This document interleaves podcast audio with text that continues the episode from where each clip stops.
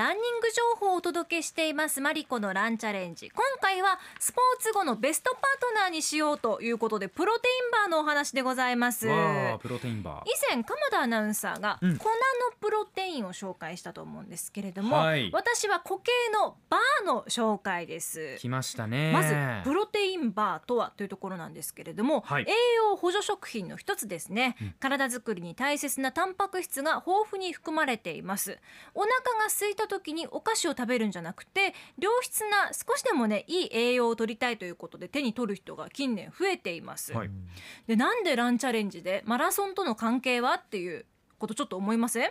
まあまあまあ確かに。そうなんですよ、あのプロテインの関係食品が増える今背景っていうのがありまして、はい。スポーツ関係の方にお話を聞いた時に新型コロナの影響でこうマラソン大会がなくなってしまって、まあ、減ってきていて、うん。マラソン中に取るエネルギー用のジェルっていうんですかサプリメントの消費が結構今飲み悩んでる中で一方でこう自宅でトレーニングする人って今増えてるじゃないですか。そういった背景もあって今プロテインの開発に販路を見出すメーカーが増えているっていうふうに分析している方もいらっしゃるんですね。だ。から中山きんに君の動画見たりとかですよね、それあなたでしょ？あそっかあなたの行動でしょ？あの動画見てプロテインバー食えばもう筋肉つくからねいやいや運動しないとまたさいけないわけですよ。なんでドヤ顔で。もうそうそうそうそうパワーじゃないですよパワーって言えばいいんじゃないそういうこと言えばいいんじゃないんですよ。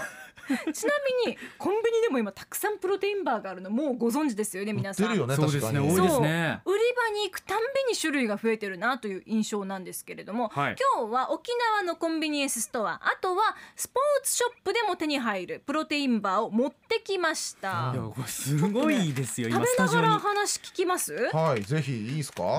まず好きなもの選んでていいですよ。紹介しながら。プロテインバーの種類も続々と今登場していて、うんうんうんうん。ウエハースタイプっていうものですとか、ウエハースタイプだとサクサク感がおやつ向きの食感ですね、クランチタイプエモヤンさんが取ったのはクランチかな、はい丸いね。の。そうなんですよ。抹茶風味。満足感が得やすくてザクザクしたね歯ごたえが特徴なんですね、美味しそう。もう一つはベイクドタイプこうしっかり中身が詰まってるようなものを言いますね。なんかねチョコチップだったり、うん。いろんな味があるんですよね。クッキークリームみたいな感じですね。そうそうそ味はこんな感じですよっていうイメージがううん画像としてねこのパッケージにありますけれども、すごい美味しそうですそうねグラノーラタイプええ。もありますし、あと近年甘くないタイプでチーカマタイプっていうのもあってこれね食べます？鎌田あこれね僕しょっちゅう食べてましたよ。あしょっちゅう食べてる？しょっちゅう食べてる。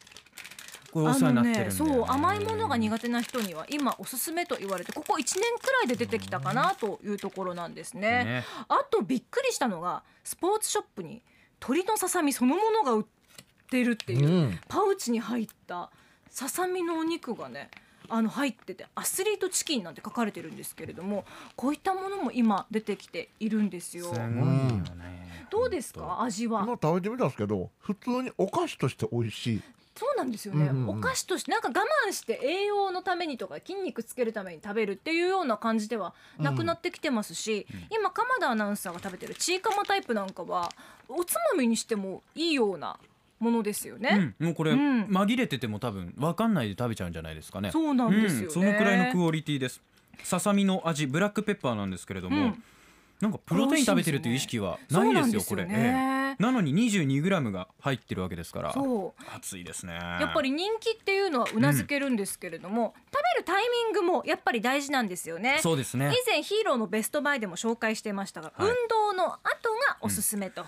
30分以内ね。そうなんです。うん。で1日に必要なタンパク質の量って男性が 65g 女性が 50g 程度と言われていてでも卵1個のタンパク質量って 6.2g なんですよ、うん。だからまあどうしても食事で難しい分を補うために固形のプロテインを間食として摂取していくのもいいとはいいうふうに言われています。なるほど、うん。そうなんですね。ただいくらタンパク質が取りたくてもまあバランスがあくまで大事ですしあと運動なんですよね、うんはい。プロテインバーといい関係を築きつつ上手に皆さん栄養をとってもらいたいなと思います。食事で足りない分を補うというような認識でいいのかなと思ってますね。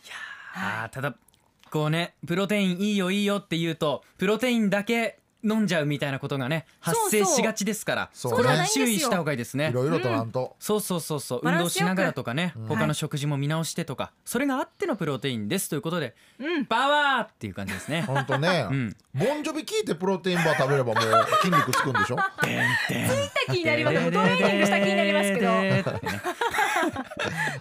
ど。ですよっていう皆さんちゃんと 体も動かしましょうっていうのが動かしましょう。セットでございます、うん。皆さんコンビニだったりスポーツショップ入ってみたら売り場覗いてみるとね面白い発見いっぱいありますよ。以上今日のマリコのランチャレンジでした。アップのポッドキャストを最後までお聞きいただきありがとうございました。